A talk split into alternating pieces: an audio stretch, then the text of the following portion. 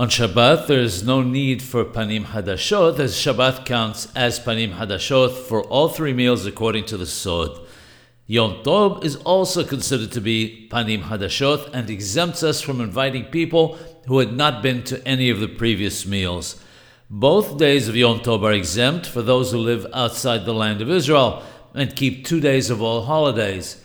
If a couple who lives outside the land of Israel marries in Israel, they are also exempt from Panim Hadashot on the second day, even though most of the country is no longer celebrating Yom Tov, since it is still Yom Tov for them. There's a difference of opinion as to whether Purim requires Panim Hadashot. Since there are those who say that it does, new people need to be invited if one wishes to say all the seven berachot.